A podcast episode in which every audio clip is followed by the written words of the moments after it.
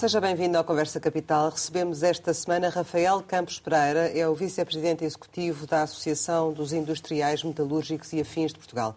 Muito obrigada por estar aqui com a Antena 1 e com o Jornal de Negócios. É um gosto. Obrigado. Como sempre acontece, começo por lhe perguntar o que é para si neste momento capital em Portugal? Há uma semana seria recursos humanos. Entretanto, com a invasão da Ucrânia por parte da Rússia, neste momento capital é estabilidade, é paz e é um mínimo de, de estabilidade, conforme disse, na, no fornecimento de energia e de matérias-primas para as empresas da indústria transformadora. Vamos detalhar em pormenores cada uma dessas necessidades e eu começava por uma que é mais evidente neste momento, que tem a ver com a escalada acentuada do preço dos combustíveis, um, agravada agora com a invasão da, da Ucrânia pela Rússia. De que forma é que esta situação está efetivamente a comprometer a atividade do setor?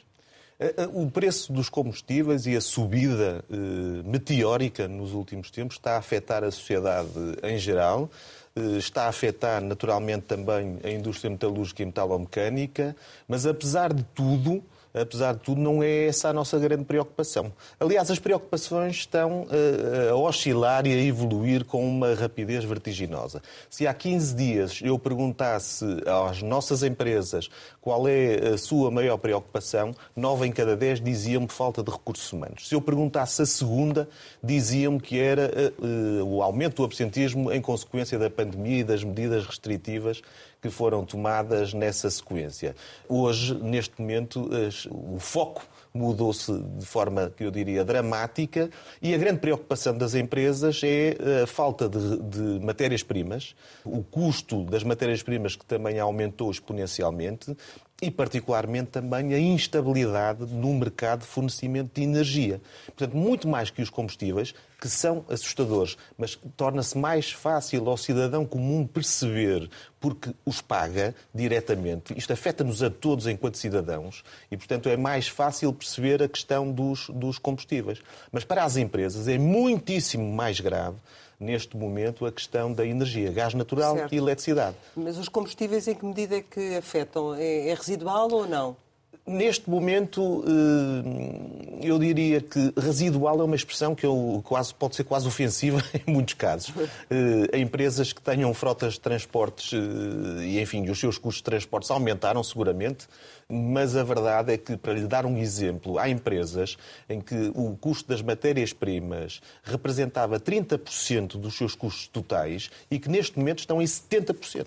E, portanto, estamos a, ver a noção, para termos a, noção do impacto que está a ter este aumento. E, e na questão da, da energia, o nosso setor é relativamente heterogéneo e, portanto, nem todas consomem os mesmos níveis de energia, tanto eletricidade como gás natural, mas também estamos a falar em triplicar, quadriplicar, quintuplicar os custos. Quer concretizar então um pouco melhor essa situação da matéria-prima, em concreto o que é que está a faltar e eh, em que, em que dimensão? Neste momento, eh, as nossas empresas, as empresas do setor metalúrgico e metalomecânico, eh, utilizam como matérias-primas, para simplificar, essencialmente aço, alumínio, ferro. A Rússia é o principal produtor europeu de todas estas matérias-primas. É um importantíssimo player mundial e, portanto, o principal europeu e um dos quatro, cinco maiores mundiais. As nossas empresas importam aço, eh, por exemplo, também podemos falar também do alumínio, de várias paragens. Eh, Alemanha, Suécia, Espanha, Rússia também, Coreia do Sul, Japão, Índia mas a partir do momento em que um player com uma dimensão importantíssima como a Rússia começa a entrar em convulsão, naturalmente que o, todo o mercado é afetado. Como é que isso se está a sentir? Já? Como é que está a sentir? Os armazenistas em Portugal, distribuidores de matérias-primas em Portugal, não estão, nestes últimos dias, a apresentar cotações. Ou seja, as nossas empresas querem encomendar matérias-primas e nem sequer lhes apresentam preço. Não Será há. que é porque já ninguém sabe quanto é que o rublo vale? Eh, o, o rublo não é que isso também é verdade que o rublo neste momento também deve estar numa situação dramática, mas não é só não é só a questão do rublo.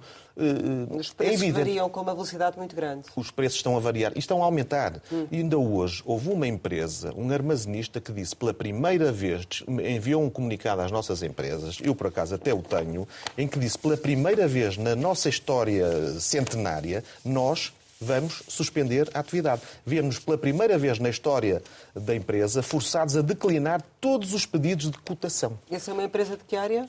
Este é um fornecedor, de, fornecedor. De, de, aço. Fora de mercado. É este o título do comunicado. Fora de mercado.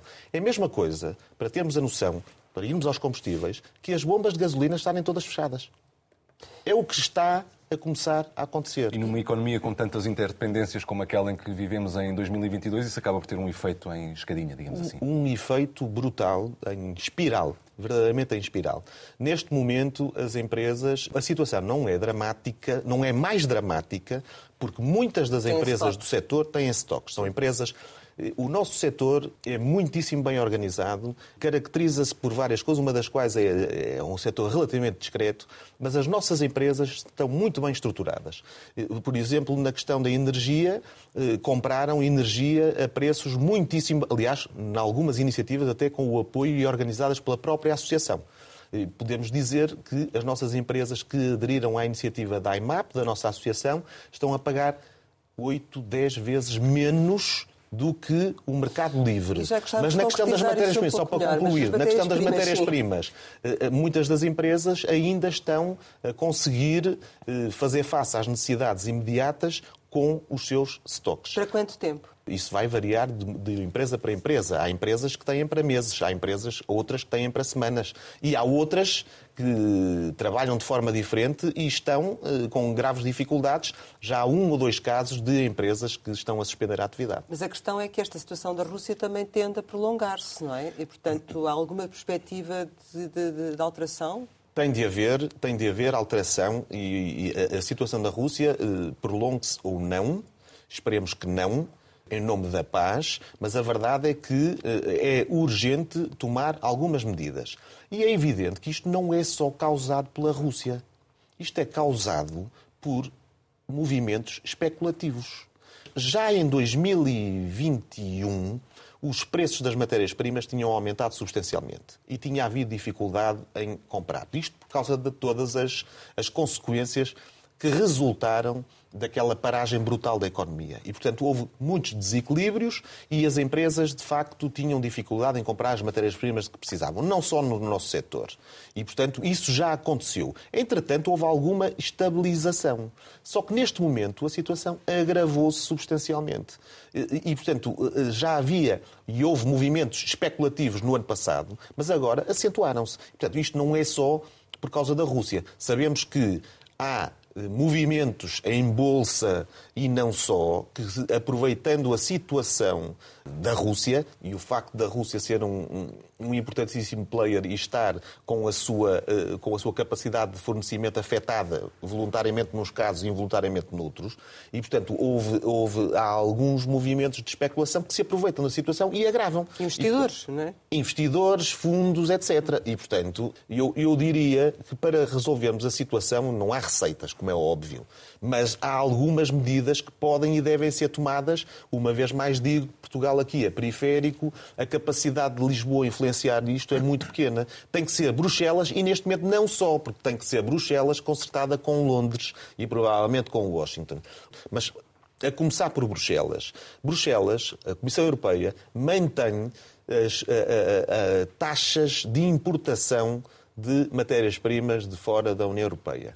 Eh, o que nos quer dizer, o que, o que impõe que temos dificuldades acrescidas em mercados em, alternativos. Em é? mercados alternativos. Hum. É, pode dizer, mas as da Rússia já eram sujeitas a. É verdade que eram, só que neste momento eh, nós, para podermos importar do Japão da, da, da, Coreia do Sul ou da Índia, para além do, dos custos de transporte que aumentaram substancialmente, temos ainda.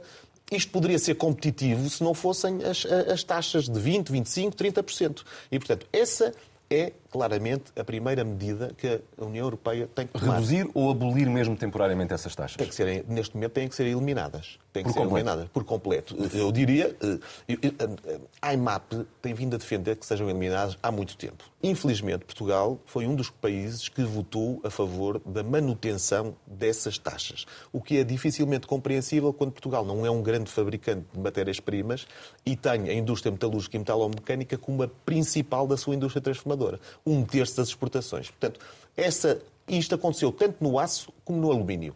E, portanto, o voto de Portugal é incompreensível, como também são incompreensíveis alguns votos de outros países que foram em 2021.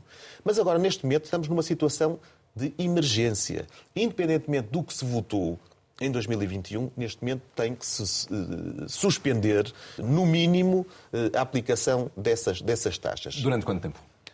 É muito difícil, é muito difícil, mas eu diria que nós defendemos que seja para sempre, eh, mas no mínimo para termos alguma estabilidade de um ano. Mas há mais medidas que podem ser tomadas. Nós estamos agora a assistir a coisas que há pouco tempo eram inimagináveis. Por exemplo, a União Europeia está a demonstrar capacidade, e não só, a comunidade internacional está a demonstrar capacidade de aplicar sanções eh, a oligarcas russos eh, muito bem identificados e vão ao ponto de apreender eh, iates, uma, apreender contas, proibir o Abramovich de vender o Chelsea e, portanto, está a conseguir identificar pessoas em concreto. Eu não posso acreditar que não haja informação neste momento de quem está a protagonizar estes movimentos especulativos, não só na questão das matérias-primas, como até também na questão da energia. Já e, portanto, é urgente também identificar e sancionar quem está a interferir no mercado de uma forma que é inaceitável. O que eu lhe pergunto agora uh, sobre o tema da energia é uh, sobre as compras coletivas que têm sido feitas, já não são de agora, não começaram com o conflito, começaram já há muito tempo e que permitem, como de resto já referiu, ao setor, ou pelo menos a quem adere a esse, esse tipo de operação, estar a, a pagar energia muito mais barata do que aquela que pagaria no preço que está atualmente no mercado. Começo por perguntar qual é, no fundo, a adesão desse movimento, dessas operações de compra de energia de forma coletiva. Nós, nós compramos energia elétrica desde 2011 e gás natural desde, desde 2014 em conjunto. A adesão tem oscilado, mas sempre na ordem das largas centenas de empresas com volumes muito grandes de energia. E, portanto, tem sido um sucesso. Para dar um exemplo, neste momento o mercado, o preço da energia no mercado livre tem oscilado entre os, a energia elétrica, a eletricidade, entre os 500 euros e os 300 euros, a parte comercial, não contando com as tarifas de acesso, já após a invasão. A nossa, a nossa compra foi de 50 euros e estamos, temos o preço garantido, é por isso que é, também na energia para o setor a situação ainda não é tão dramática como pode vir a ser. Porque neste momento eh, as nossas empresas, até 31 de março, continuam ainda, grande parte das empresas, é evidente que há outras que poderão não ter eh, este tipo de preço, algumas que optaram pelo mercado livre mas 50 euros. Portanto, estão a pagar 5, 6, 7, 10 vezes está menos. já aí ao virar da esquina. Como? 31 de março está, aí... está E por isso é que nós estamos a tentar negociar e é, e é evidente que neste momento as dificuldades, mesmo com os fornecedores, mesmo para organizar compras coletivas, são muito maiores. Porque os próprios, da mesma forma que os fornecedores de aço dizem estamos fora do mercado, os fornecedores de energia elétrica ou gás natural não podem dizer estamos fora do mercado, mas têm muitas dúvidas em assumir compromissos e, portanto, não querem eh, fixar preços, pelo menos por períodos curtos. Eh, eventualmente são, estão mais disponíveis para fixar preços por períodos mais longos, eh, com uma expectativa de que os preços venham a descer. Mas essa questão, se me permite, essa questão da, da compra coletiva é um excelente exemplo. Nós temos muito orgulho do que fizemos e, do, e, dos benefícios que conseguimos gerar às nossas empresas, porque foram poupanças de milhões de, de euros. Quantas empresas é que beneficiaram dessa uh, compra coletiva? Algumas beneficiaram diretamente, e estamos a falar de cerca de 400 empresas, mas há muitas outras que beneficiaram indiretamente, ou seja, conseguiram condições semelhantes àquelas da compra coletiva com os seus fornecedores. E estamos a falar de muitas outras centenas de empresas. E, portanto, eh, eh, é por isso que nós, dizemos que temos, de facto, um, foi um grande trabalho em benefício das empresas, mas, independentemente disso, demonstra que é uma iniciativa que pode e deve ser feita. E, e eu tenho já, uh, inclusivamente, em, em outras oportunidades em que tenho falado com os mídias, tenho chamado a atenção e, e, na concertação social o Governo lançou também essa, essa pista de os próprios países, os próprios Estados, fazerem compras coletivas de energia e também de matérias-primas. Sim, a experiência do que aconteceu na pandemia, não é? Até isto, foi dado esse exemplo. Claro, e estamos a falar de uma situação que pode, exatamente como, conforme diz, e muito bem, como aconteceu na pandemia, pode e deve ser equiparada às vacinas digamos que neste momento eh, a questão do, do, da compra de energia, ou a energia, é a vacina da economia e da sociedade. Mas para terminarmos este tema das compras eh, coletivas de energia, e dado que o 31 de março está já aí eh, a chegar, que perspectivas é que tem no curto prazo, desse ponto de vista, para as empresas do setor? As perspectivas no curto prazo, eu se pudesse entrar em muitos detalhes, estava neste momento a divulgar alguma da informação privilegiada no âmbito de uma negociação que neste momento está no seu epicentro. E, portanto, eh, posso dizer que... Há uma negociação em curso. Há uma negociação em curso com fornecedores de uh, há uma negociação, e de há um concurso que está em aberto que irá uh, Nas duas vertentes, com, eletricidade com, e gás. Exatamente, eletricidade e gás natural. E qual é o volume de empresas envolvidas? Volume, neste momento há cerca de 400 empresas que estão interessadas em, em função daquele que venha a ser o preço fixado e o preço negociado final, aderir. Mas também poderão aderir ainda mais algumas. Mas neste momento a instabilidade é total. E a sua perspectiva é otimista?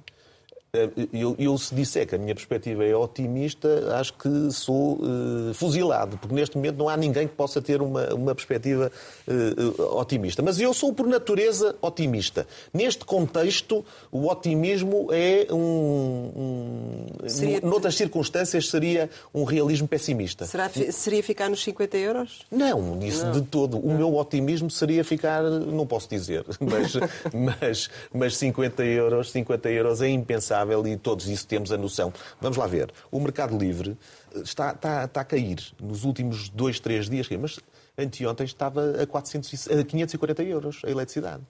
Portanto, mais de quase 11 vezes. Como os fornecedores de aço eh, estão fora de mercado, estes, os da, da, da eletricidade do gás natural, não podem fazer o mesmo, mas estão com muita dificuldade em, em fixar preços. Ainda relativamente à questão das, das matérias-primas, as medidas que aqui sugere, que são medidas ao nível da União Europeia, sabemos que às vezes a capacidade de reação não é tão rápida como se gostaria. Sim. Portanto, eh, aquilo que lhe pergunto é eh, o impacto de, de, desta situação se não forem efetivamente tomadas medidas e até quando é que o setor tem capacidade para sustentar isso.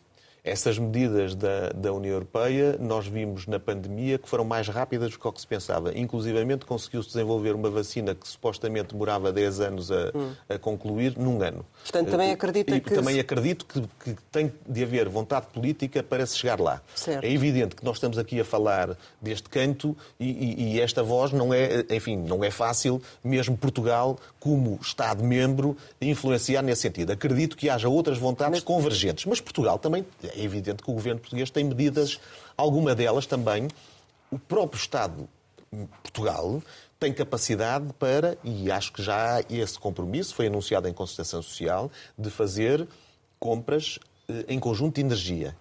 Também tem que fazer o mesmo matérias-primas. E há outras medidas. Agilizar linhas de crédito, dar apoios diretos aos grandes consumidores ou a alguns consumidores e encontrar exceções para que não sejam auxílios de Estado, e isso tem que ser negociado em Bruxelas, e neste contexto de emergência, Bruxelas aceita seguramente. Hum. Se aceitou eh, para a TAP, tem que aceitar também para salvar alguns setores que são determinantes, determinantes para a economia portuguesa. E também uma outra medida que que acho que poderá e deverá ser interessante, porque a isto associa-se uma outra questão. As empresas do cluster automóvel estão também a ter, e nós também representamos um conjunto grande, aliás, dois terços do cluster automóvel em Portugal são empresas do, da, da indústria metalúrgica e metalomecânica. As empresas do cluster automóvel também estão a antever dificuldades, porque a indústria automóvel alemã está neste momento a antecipar paragens. Porquê? Porque toda a indústria eh, automóvel alemã se abastece de cabelagens na Ucrânia. E, portanto, neste momento já começam a perceber que não vão ter um, componentes importantíssimos. E isso e, portanto, vai acontecer aqui em Portugal também? Isso, Claro que vai acontecer, porque o, o cluster automóvel português é um importante fornecedor da indústria automóvel Portanto, a indústria automóvel aqui em Portugal também pode parar? A indústria automóvel, o cluster automóvel em Portugal, pode ter muitas dificuldades por estes motivos todos. Eh, matérias-primas, energia e também as componentes. Aliás, já tinha os semicondutores, que a situação está mais ou menos estabilizada, mas agora a parte da indústria ligada à indústria automóvel alemã está com a questão das cabelagens importadas da Ucrânia. Por isso mesmo, é urgente que o governo português pense em recuperar uma medida que, após várias alterações, na sua última versão, foi excelente para estabilizar o emprego em Portugal. O layoff simplificado. O layoff simplificado. Exato. O layoff simplificado neste momento, e não estamos a falar do apoio à retoma, essas outras medidas depois também tiveram algum interesse. Mas, Mas o layoff já? simplificado, Sim. como? O layoff simplificado deve avançar já? O layoff simplificado devia ter avançado ontem. E passo a dizer porquê. É que não só tem a ver com esta questão de empresas que podem ter eh, interrupções eh, da sua atividade por causa da, da ligação à indústria automóvel alemã. E, e não, só, não é só o cluster, depois também muitas empresas de peças técnicas, subcontratação, etc., também têm a mesma, podem ter a mesma dificuldade. Como também ajuda as empresas a gerirem os seus tempos de trabalho.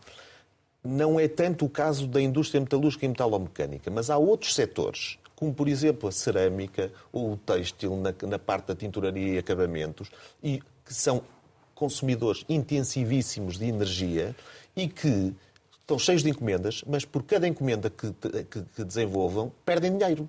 E, portanto, porquê? Porque o facto de estarem abertos com o consumo de energia, com os custos que estão a ter que suportar, obriga-os ou, ou, gera prejuízo. E, portanto, Sim. têm que gerir os seus tempos de trabalho de forma diferente têm que reduzir os horários de trabalho e para essa, como, como solução, eh, não há outra que não o, o layoff eh, Mas as simplificado. As paragens na indústria metalomecânica também podem acontecer. As paragens também, e claro, e por isso é que eu disse que não só os ligados, as empresas ligadas ao cluster automóvel, como também na metalomecânica, por causa das matérias-primas, falta de matérias-primas e, portanto, aí será preciso eh, uma medida como o layoff simplificado e também por causa da energia. Particularmente outros setores, eh, no nosso caso também, mas há outros que estão numa situação ainda mais difícil. Esclareça-me o, o seguinte, isso também seria para evitar eventuais despedimentos? Isso seria, eh, isto é, é, quase dramático, porque, conforme comecei por dizer, em janeiro, nós, o, o nosso grande problema era, e, e alguns ainda continuam a dizê-lo, falta de recursos humanos.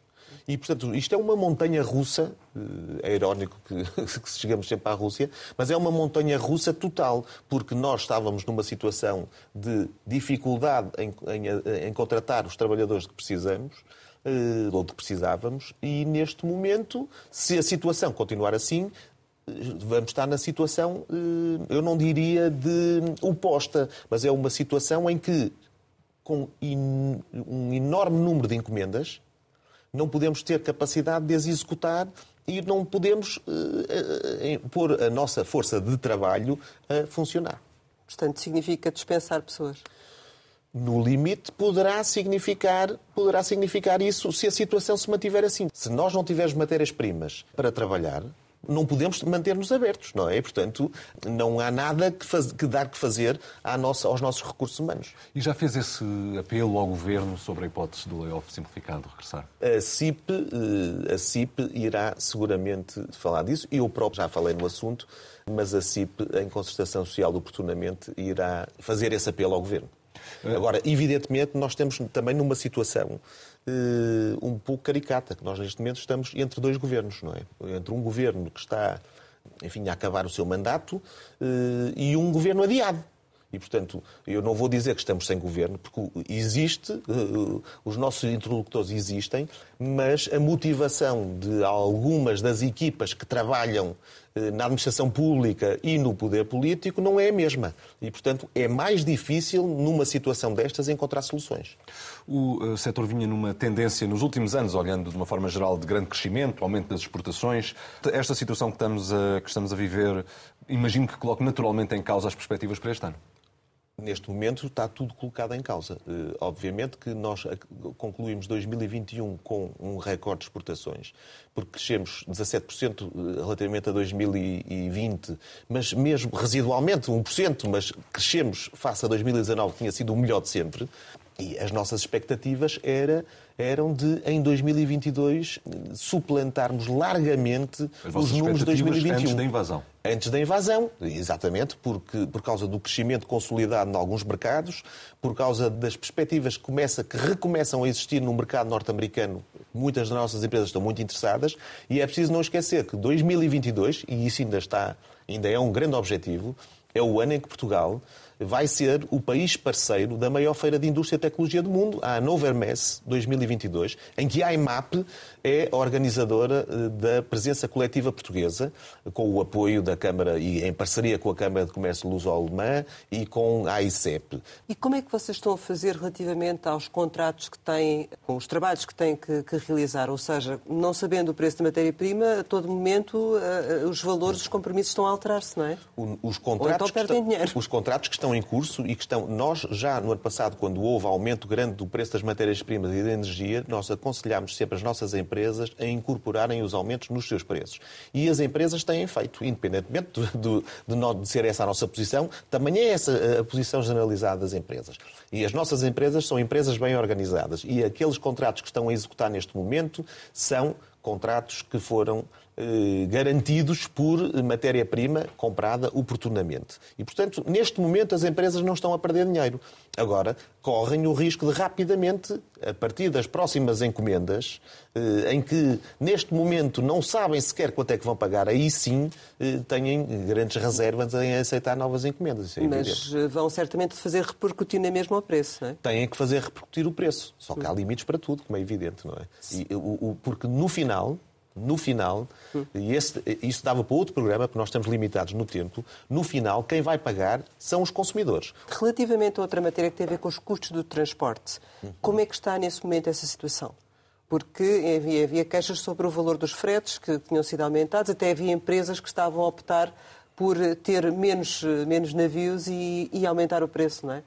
Eh, essa é uma situação que continua difícil, também a dado momento quintuplicaram os preços, eh, nunca, nunca baixaram e aí penso que será relativamente, eh, não, não, não, se pode falar em estrutural deste novo mundo, mas é uma conjuntura muito mais alargada. Dificilmente os preços voltarão a baixar para os níveis mas anteriores à pandemia. aí também? Acredito que sim, mas isso de algum modo é evidente que há alguns setores que estão menos protegidos relativamente a isso mas de algum modo o balanço das nossas empresas acaba por não ser. É evidente que temos dificuldade na compra de matérias-primas, mas também é verdade que alguma da concorrência que tínhamos agora também tem essa dificuldade. De hum, então deixa exportar... de ser um problema a questão do preço?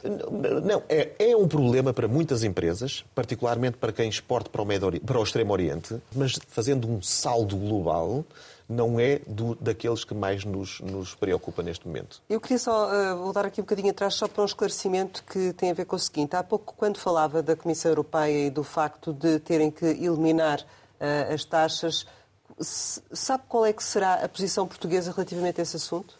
A última vez que Portugal se pronunciou foi contra a eliminação admito que agora, e nós tentámos sensibilizar, e agora voltaremos a sensibilizar nesse sentido. Se se colocar a questão de se eliminar as taxas, eu acho que desta vez eh, Portugal eh, poderá ter uma informação já maior do que aquela que tinha quando eh, deliberou, enfim, votar a favor da manutenção das taxas. Mas não tem garantia nenhuma, nem houve conversas nesse sentido? Não, não tem, já, já, conversei muitas Sim. vezes com muitos membros do Governo sobre esse assunto é uma Mas situação é complicada. É, é, uma situação difícil de gerir por parte do governo, admito que sim, até porque Portugal, eh, digamos que só eh, dos 27, Portugal votou alinhado com mais 17, portanto, é assim um bocado, um bocado estranho. Há pouco mencionou a questão da especulação, eh, de quem se aproveite da situação atual para fazer dinheiro fácil, digamos assim. Nota esse fenómeno em Portugal? Em Portugal, não, não, eu acho que nós não temos dimensão, dimensão para isso. Estamos a falar em economias muito diferentes, onde, de facto, essa, a compra de energia de matérias-primas é relevante eh, em, no, a outros níveis. Portugal, não digamos que não. Mencionou há pouco o tema da inflação. De que forma é que prevê para o setor consequências deste aumento de preços, muito motivado por todos estes fatores que temos estado a discutir e, sobretudo, pela questão da energia? Por um lado, é evidente que, eh, associado já à dificuldade que havia de contratação de recursos humanos e também, de algum modo, a questão dos eh, aumentos significativos do salário mínimo nacional, que não são um problema direto do setor, mas que se repercutem e, e portanto, há aqui um efeito de diluição do salário médio. Portanto, as empresas têm feito um esforço grande no sentido de aumentar os salários dos seus trabalhadores. Portanto, isso também eh, tem efeito, depois isto estamos a falar aqui numa espiral, isso também terá eh, efeito em termos de inflação. Não só o nosso setor, pela sua importância, 250 mil pessoas ao serviço, como também, se calhar, noutros setores, eh, esses fenómenos de crescimento salarial estão a acontecer. Mas relativamente à, à, na outra perspectiva, ou seja, as nossas empresas perante os seus clientes, voltamos um pouco àquela questão que há pouco referi nós temos que repercutir os preços. Se não repercutirmos os preços, não conseguimos sobreviver, porque as margens começam a esgotar-se. E, portanto, essa é uma inevitabilidade. Não temos alternativa.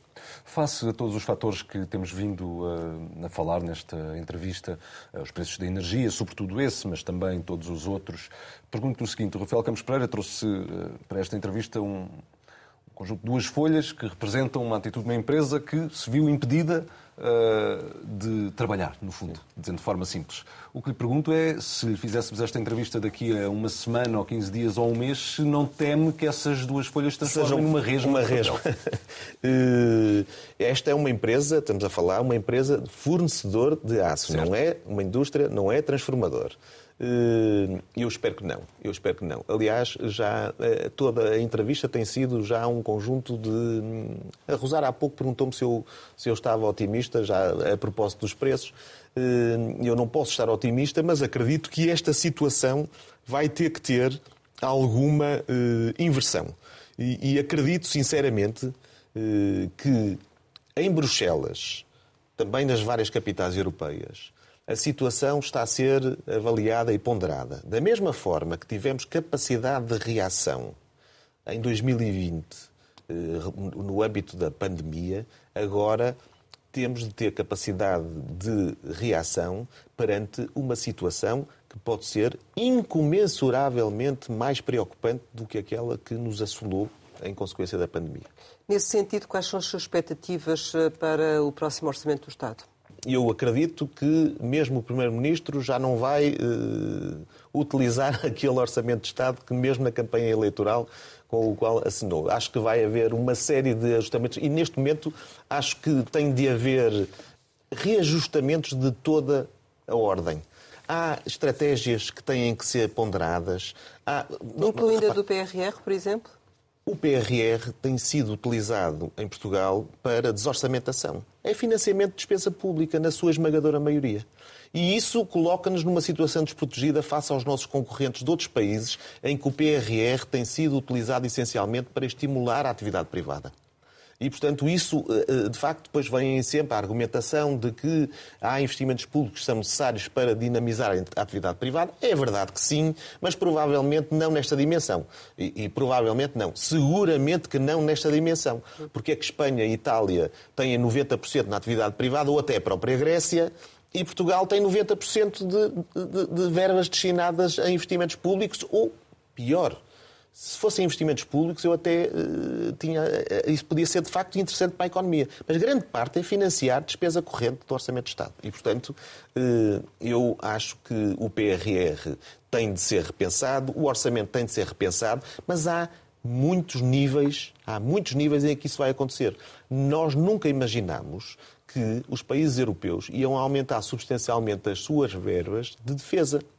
E Portugal, se calhar, também vai ter que fazer. Ou seja, mais, mais um, uma área onde é preciso gastar dinheiro e que vai, e, e, e, e legitimamente, e que vai afetar Mas se é verdade empresas. que o Governo tem uma palavra evidentemente determinante a dizer no orçamento, o mesmo não é verdade em relação ao PRR que está fechado. Portanto, o Governo deveria pedir a Bruxelas autorização para alterar um PRR que está há fechado. Algumas, há algumas, algumas uh, verbas que até poderão ser, mesmo os projetos no âmbito das agendas mobilizadoras, que até poderão, Portugal poderá ir buscar mais alguns fundos, assumindo o Estado a responsabilidade pelos mesmos e, e, e serem distribuídos uh, fundo perdido pelos investidores, seja uh, em, em, empresas, seja universidades e centros tecnológicos que apoiam as empresas nos seus projetos. E, portanto, isso é possível. Mas eu antevejo sinceramente, sem ser ingênuo ou naif, antevejo a necessidade de instrumentos semelhantes ao PRR. É impensável que a Europa não reaja. E, portanto, vai ter de haver. Incluindo uh, instrumentos a fundo perdido? incluindo eh, instrumentos a fundo perdido e repensando as regras dos auxílios de Estado. Relativamente à questão da comunidade ucraniana que poderá vir para Portugal, há, várias, há vários setores que já se mobilizaram no sentido de criar postos de trabalho e dar algum tipo de apoio. No vosso setor isso também vai acontecer? Há margem também para isso? Vai, está a acontecer. Já há muito tempo que nós temos tentado, eh, enfim, corrigir parcialmente. Nós temos um problema demográfico, todos sabemos. Temos um problema também de recursos humanos, como há pouco disse. Eh, e, desde há muito tempo que temos procurado eh, e temos pressionado e diligenciado, sensibilizar o governo no sentido de agilizar a imigração de recursos humanos. Por exemplo, no nosso centro de, de, de, formação, o Sem Fim, nós temos um projeto enfim, de captação eh, de eh, jovens cabo-verdianos que viriam cá fazer formação e depois iriam trabalhar em empresas portuguesas com o apoio do governo cabo-verdiano. E demora anos a legalizar isto. E, portanto, temos, obviamente, para podermos acolher trabalhadores ucranianos, brasileiros ou venezuelanos ou o que seja, para já as regras têm que ser agilizadas. Nós temos, de facto, e agora descobrimos que há uma grande proximidade entre a comunidade uh, ucraniana e os portugueses, porque houve muita. Nós vimos que eram bons trabalhadores, sempre foram bons trabalhadores, integraram-se muitíssimo bem na sociedade portuguesa. Há muitos casamentos de ucranianos com portuguesas e portugueses, e portugueses com ucranianos. Já chegou a ser uma das maiores comunidades e, estrangeiras. Mas neste momento, e só não é maior, porque neste momento já há muitos ucranianos de segunda geração e que se incorporaram facilmente foram absorvidos pela sociedade portuguesa. Portanto, aliás, também não é por acaso, é evidente que isto é um fenómeno mundial, mas a sociedade portuguesa reagiu também com muito carinho à questão ucraniana, exatamente por isso. Agora, nós queremos acolher todos os ucranianos que venham e seguramente que nós temos trabalho para todos. Eh, duvido neste momento para já, há questões muito mais preocupantes neste momento que têm a ver com a guerra e tem a ver com a paz. Mas duvido que neste momento haja um número muito grande de, de, de ucranianos a, a, chegar. Para sermos muito objetivos, neste momento vêm pessoas que estão a fugir da guerra. E, portanto, para já há que os acolher, há que os integrar na sociedade portuguesa e seguramente que, tendo a economia portuguesa e a sociedade de condições, nós vamos acolher muito bem os ucranianos e as nossas empresas, como em muitas outras coisas, serão um bom exemplo disso. E, e portanto, a médio prazo, podemos esperar que, que esse movimento de vinda de pessoas oriundas da Ucrânia se, pode, se possa transformar num movimento de força de trabalho, digamos assim? A médio prazo, sim. No curto prazo, não acredito que isso seja e possível. E o setor, repetindo a pergunta, está interessado em que isso aconteça? O setor está interessado em, em captar pessoas de todas as nacionalidades que estejam disponíveis para trabalhar. Os ucranianos já demonstraram que são pessoas que se integram bem nas nossas empresas e que têm são formados, qualificados e têm capacidade de trabalho. Mas o Governo deveria dar um, um apoio uh, especial, neste caso específico, dos uh, potenciais trabalhadores o governo, o, o governo, deve dar, deveria dar um especial apoio a todos os trabalhadores que quisessem vir para Portugal acrescentar valor e acrescentar uh, na força de trabalho. E isso passa Infelizmente... pela agilização das regras e mais algum fator? Sim, fatores culturais, nomeadamente o CEF, que é um entrave terrível à, à, à, entrada de pessoas estrangeiras em Portugal. Aliás, como não é novidade para ninguém. Eh, mas, de facto, a, a, a legislação tem que ser flexibilizada e os comportamentos têm que ser flexibilizados e alterados. Estamos eh, praticamente a concluir. Queria ainda colocar duas questões. Há pouco ficou implícito que esta, este prolongar do, do, governo de gestão, que na verdade acaba por uh, diminuir a vossa capacidade de diálogo, é isso? Este impasse tem, tem, está, está a ter, do seu ponto de vista, consequências na tomada de decisão? Sim, claramente, claramente. É evidente que a CIP tem sempre, mantém sempre canais, eh, nomeadamente a CIP e o seu presidente, canais de diálogo com o governo e nomeadamente o seu primeiro-ministro, mas, como é óbvio, há uma dificuldade acrescida de diálogo, de, de procura de soluções e, e, e, por parte de toda, eu diria, a cadeia de valor de, do processo de decisão. Eh, não só há pessoas nos gabinetes que estão menos motivadas, como também há uma percepção de que não existe um governo muito, neste momento, muito motivado, mesmo por parte da administração pública. E isso está a prejudicar muitas tomadas de decisão em muitos níveis, e nomeadamente até na questão do PRR, por exemplo, a execução do PRR. E uma questão que é dramática, que é o adiamento do Portugal 2030. Uh, seria fundamental que o 2030 começasse uh, no início já do estava ano. Atrasado, Mas é? já estava atrasado. Exato. Mas com, com os calendários que nós estamos a antever, eu já começo a temer que não seja possível iniciá-lo em 2022. Relativamente ao futuro, uh, qual seria para si, neste momento, o perfil para a pasta da, da economia? O tipo de pessoa que é necessário para, para este efeito? Sem citar nomes nenhums, como é evidente, eu acho que é uma pessoa que conheça bem a indústria, que conheça bem as empresas, que tenha uh, uma percepção da importância incontornável do empreendedorismo, da atividade privada, da economia de mercado e uma pessoa que tenha uma visão menos estatizante, não estou a dizer, não estou, este menos não é comparativo, uma visão que não seja estatizante da economia. É fundamental que alguém eh, assuma a pasta da economia, que tenha, por exemplo, como prioridade contribuir internamente dentro do governo como advogado da economia e advogado das empresas para a redução da carga fiscal brutal que temos em Portugal. Que essa é uma medida que espera que seja contemplada no próximo orçamento, imagino. Eu espero sempre, em cada orçamento, que essa medida seja contemplada. Nomeadamente Agora, no IRC. No IRC e não só, Certo. no IRS. Também. Eu também, nós temos defendido muito a redução do IRS, porque essa é uma das formas também do Estado português corresponder de igual modo ao esforço que as próprias empresas têm feito de aumentar os salários. Faria, e portanto, isso é uma sentido- forma de aumentar também os salários Faria- e de ajudar as empresas. faria, E o IRC também pode ajudar. Faria, portanto, sentido que fosse alguém vindo do mundo das empresas. Alguém que conheça muito bem as empresas e do mundo das empresas e, portanto, alguém que veio do mundo das empresas também me parece bem. E, portanto, mais do, mais do que a origem é a substância. E, portanto, aquilo que me parece é alguém que conheça as empresas, que esteja preocupado com as empresas, que pense nos setores estratégicos de Portugal a médio e longo prazo, que tenha uma visão de futuro, mas ao lado das empresas, como um verdadeiro advogado das empresas dentro do Conselho de Ministros. E acredita no diálogo mesmo com a maioria absoluta? Acredito no diálogo com maioria, mesmo com maioria absoluta. Prefiro o diálogo do, do Partido Socialista com maioria absoluta do que o diálogo com um Partido Socialista condicionado por pessoas e por, e por partidos que tenham uma visão totalmente diferente da economia e que hostilizam a atividade privada e a economia de mercado.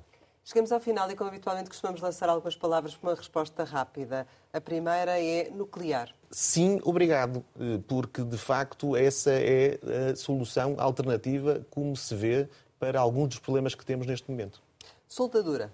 Soldadura é um, é um tema que nos diz muito respeito. Nós, neste momento, é rarefação de soldadores. Precisávamos de muitos mais nas nossas empresas. Seca. É uma preocupação. CIP. É eh, a cúpula do movimento associativo e está cada vez mais dinâmica, sem qualquer dúvida. Concertação social. Merece agora um investimento muitíssimo maior por parte do Governo, particularmente neste contexto de maioria absoluta, de diálogo com os parceiros sociais BCE. tem um papel decisivo neste momento para conseguir conter efeitos perversos de todas estas crises na economia europeia. Putin.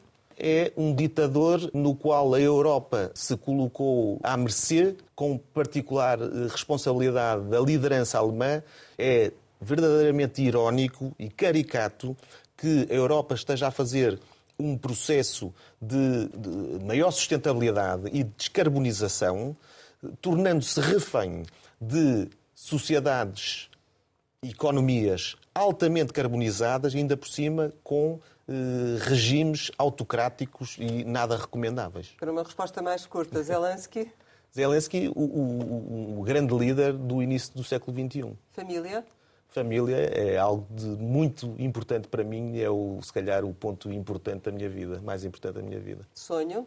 Sonho. O sonho é conseguir contribuir para que Portugal, a próxima geração dos meus filhos e dos meus netos, as próximas gerações, consigam finalmente libertar-se deste fado de não crescimento em que há não sei quantas décadas Portugal continua enredado. Portugal. Portugal é a minha pátria, é o país que eu gostava de, no qual gostava de acrescentar valor e de exatamente contribuir para, os tais, para a persecução dos tais sonhos. Rafael Campos Pereira, muito obrigada por ter estado aqui com a Antena 1 e com o Jornal de Negócios. Eu, Pode é meu. rever este Conversa Capital com o Vice-Presidente Executivo da Associação de Industriais de Metalúrgicos e Afins de Portugal em www.rtp.pt. Regressamos para a semana, sempre neste dia, esta hora, e claro, contamos consigo.